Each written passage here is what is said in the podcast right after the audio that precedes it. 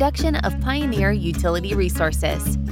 Story Connect, helping communicators discover ideas to shape their stories and connect with their customers.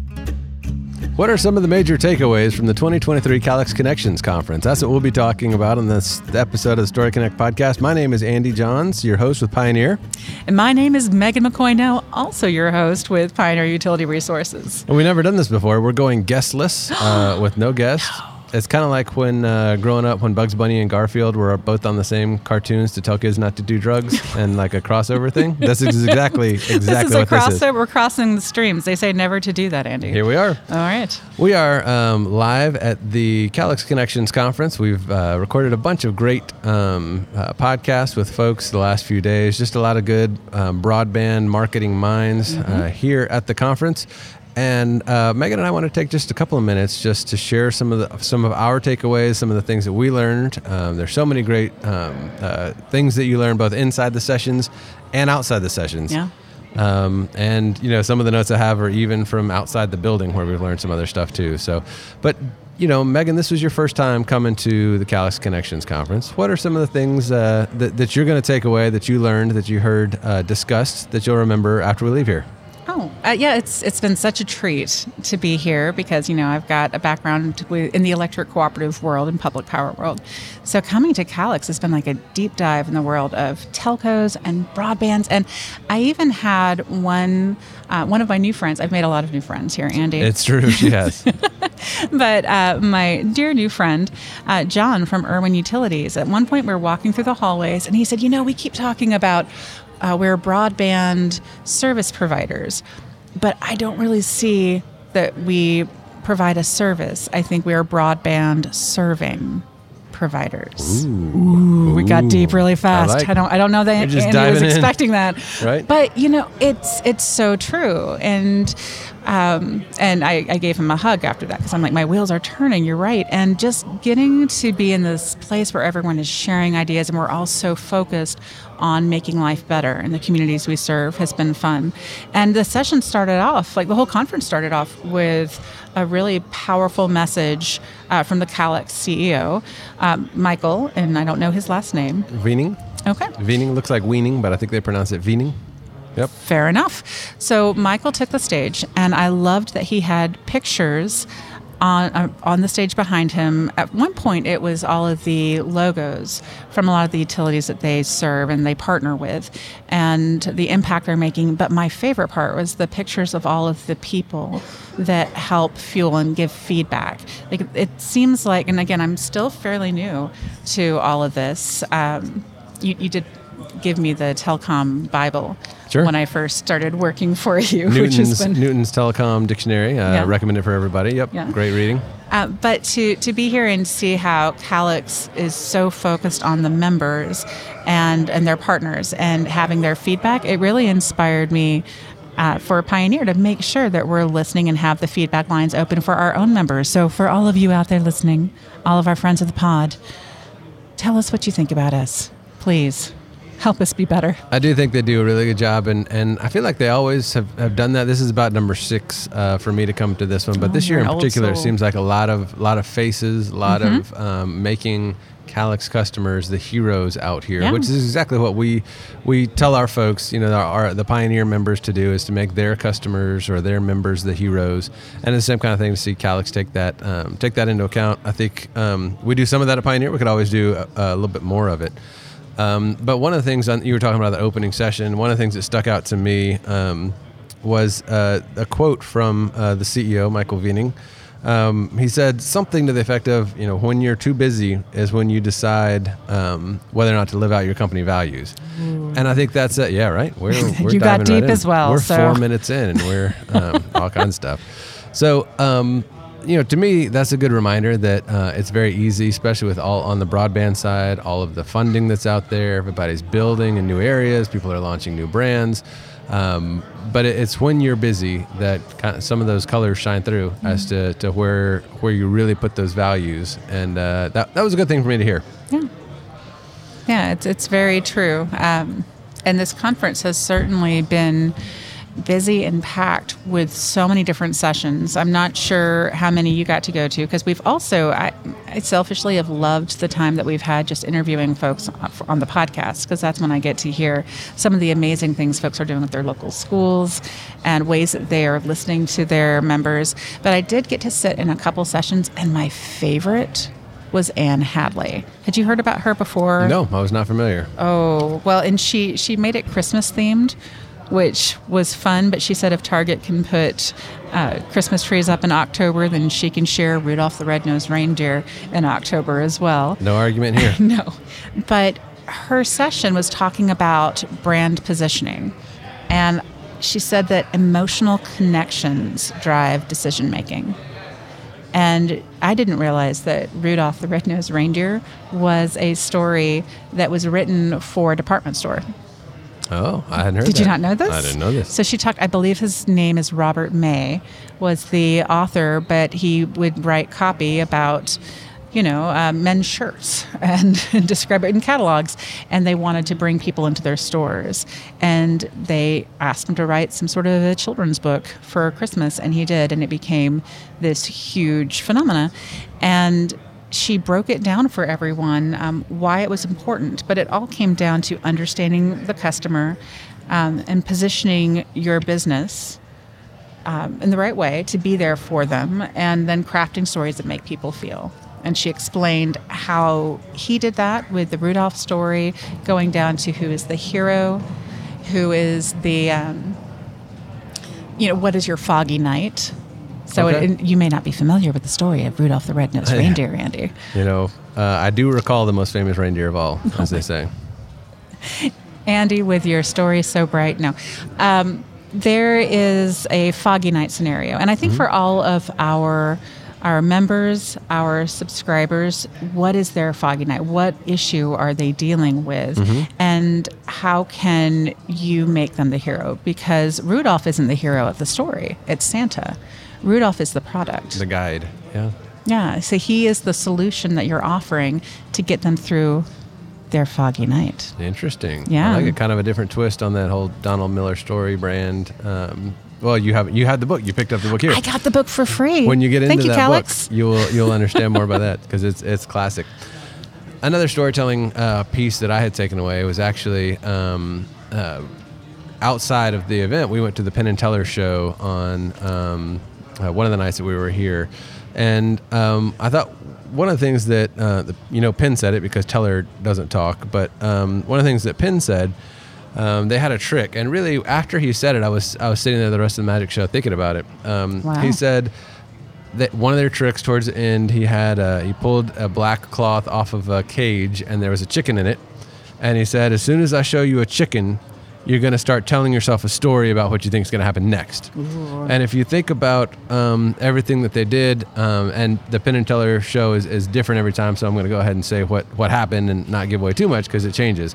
But by the end of the trick, we were all thinking the chicken was going to disappear, but when he moved the thing, there was a person in a monkey suit inside the cage. No, it was a real monkey. It was either a person in a monkey suit or a real monkey. I know which one I would bet on. Um, but and and if you think about it, so many of their tricks take a story or a narrative that we're made to think is going to happen, but then it kind of flips it on its head. And I was just reminded how that can be a very powerful storytelling tool. Um, you know, we always say that in the absence of a narrative, people are going to create their own. Always do. And if, you know, whatever it is at your company, that's a way to, to kind of do that customer delight. You know, they think that when they come in, they're going to sign up for service, or they think when they call about a program, or they think when they interact with you, it's going to be a certain way. The chicken's going to disappear.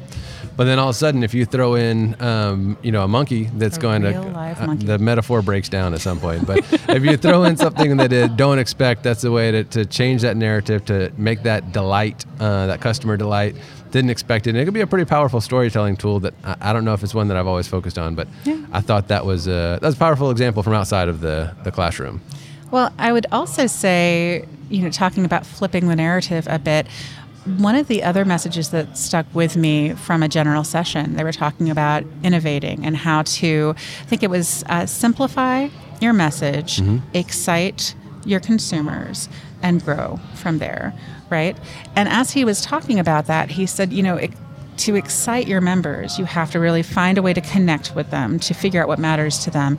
And we have to switch up our storytelling. We've been focused too much on speed. And he said, speed doesn't matter. Folks don't Speed care. Speed is the start. Yep, I Speed had is a written down. start. Speed is a yeah. start. Yep. Yeah, but that can't be your full story. Right. You know, and we, I think, as communicators, we've just been used to saying, "Oh, well," and then we're going to now offer, you know, this many gigs, and now this many gigs, and we've got to stop focusing on the number of gigs and instead focus on what the gigs give, right? And that was an interesting point for me just to, to change. And we, we talk about that a lot, at least um, when I'm hosting episodes of the Story Connect podcast. Uh, we talk about starting with why and focusing not on what we do or how we do it, but why we do it in the first place. So, you know, why does broadband matter to a gamer? Why does it matter to a rancher? Um, we had someone that I was talking to today um, from Minnesota, and they were talking about wanting to like create a program just for ranchers. Like, how will this make a rancher's life better, and how can and not talk about gigs at all? You know. Um, and so it's really tailoring it to how does this give you a better life. How does it uh, get the rancher through the foggy night to go back to what you're saying? Yeah. And that was exactly where I was headed. And by the way, I do know that's what you talk about on, on the episodes that you host because I listened to at least the first 35 minutes of all of your Oh, episodes. Come on. At least the first 35 minutes. I get excited when I hear ideas, and I just so y'all y'all can also vote on how long you prefer your Story Connect podcast episodes to be. Um, I, I tend to go about twenty five minutes, I would say, on average. I had written, you know, 90, 92% of the time we're in perfect agreement on stuff. And I had And written that down as my next point to talk about too. That, you know, the idea that um, it was a different way to put it, but uh, one of the speakers talked about it that a, a 10 gig network is an investment decision, not a go to market strategy. Yeah. And he said, you know, you build a network like that so you won't have to reinvest in another one in 15 years or 10 years or whenever the, the, the speed demand goes up. It's not a go to market strategy. Uh, they talked about how, you know, if you do just focus on speed, like you were talking about, it becomes a commodity um, that, you know, then everybody's just fighting um, over price. But the analogy that I thought worked really well uh, from one of the speakers here was talking about the um, a truck as a platform, and that he, you know, he had the the trucks up on the screen, and he talked about how a, a broadband uh, service can be that truck. And then on top of that, does somebody need it built out to be a, a bucket truck? Does somebody need it to be built out as a you know more of a compact truck? Um, do you need uh, you know, all the toolboxes built on it? Do you need it to be a flatbed? All the different options of how you can do that truck, but it's still the chassis, the frame, the engine is all still there. It's how you get there. It's what drives everything. Right. And to be able to have a service that you're offering, you know, you got to start with speed, like we talked about, but then finding ways, whether it's a rancher, like you talked about, whether it's a school, whether it's um, work from home folks, gamers, as you mentioned, just finding ways to kind of customize that with add ons um, to be able to make it something that's more meaningful to them.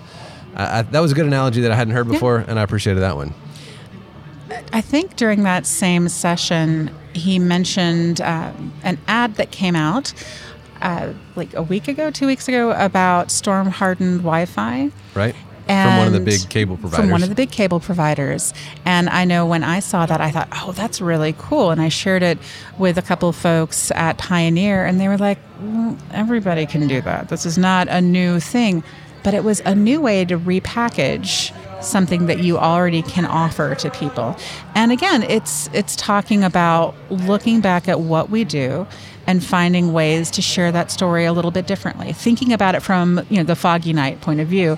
Storm hardened Wi-Fi is really good marketing. True. It's it's something that a lot of us could already it's battery backup is what it is, right? But just thinking about it from the consumer's point of view is smart. Yeah, and we're to the point. I mean, that's a whole other um, part of it too. That even if that battery backup was important four or five years ago for 911 calls and things like that, the fact that we're at a point um, in the need for broadband where your lights are out, your power's out, that's fine. At least you can still stay on Wi-Fi as long as you know your your laptop has a battery or you know whatever it is there. It's an interesting commentary there. I think the other, probably the last takeaway for me was just everybody here is uh, is talking about the NPS, the Net Promoter Score, and I know that Yes. we, we've had a couple of podcasts talk about that. Um, I'm not sure exactly the order, whether we're going to release this podcast first, whether we're going to release it last. Oh, these could be teasers. It could be. Like if you stay tuned to the podcast with the amazing Kelly Burns. Yep. Um, you know, and, and we've discussed it in other spots too. And, and I know that one of the ones we talked about with Hunter Communications, they said NPS is not the one they look at. They look at more of the Google reviews and the social media reviews. But on almost every session, people are talking about Net Promoter Score, which you know is a concept I'm, I'm familiar with. We've done a little bit with it here and there, but it's something that five or six years ago people were not talking about. So I've asked a few people here, what is it that um, you know, why do you think that is that NPS, uh, the Net Promoter Score, has been something everybody's talking about? And they said, like everything, COVID had a pretty big impact on that. That, you know, A, like you said, there are more and more folks that are providing that speed. So it's not just a competition on speed. Well, they said that, that the rely, the way that we all rely on broadband so much more now than we did before COVID, um, that that Net Promoter Score really has been the thing that they're all, the, the main metric they're using to see how things are, are going. A couple of folks said it was more of a all-encompassing number, and they, they could even look at it and say, okay, if our NPS is rising, if our if our Net Promoter Score is a certain height, we can plan on more business. We can expand on more. We can make that investment because we know people are happy, and we know that generates more business. And that was just an approach, you know, that that as a lot more prevalent, a lot more um, just all over the place um, at this conference than I had ever seen before. I love it. It's been a lot of fun. Thanks for letting me come. Abs- well, absolutely. it's been uh, been a great couple of days here um, at the Calix ConneXions conference. Um, I think that about wraps it up for us. We're going to be packing up, and um, uh, we've appreciated the time from all of our guests who have come by here, and of course, appreciate Calix for putting on a conference. Um, I don't know how to do this with two with two of us on here. Oh, He is Andy Johns. she is Megan McCoy. No, and until we talk again, how do I want to say it at the same time? Yeah, I oh think no, I was going to do until we talk again. Keep telling your story. There we go. Thank y'all. Story Connect is produced by Pioneer Utility Resources, a communications cooperative that is built to share your story. Story Connect is engineered by Lucas Smith of Lucky Sound Studio.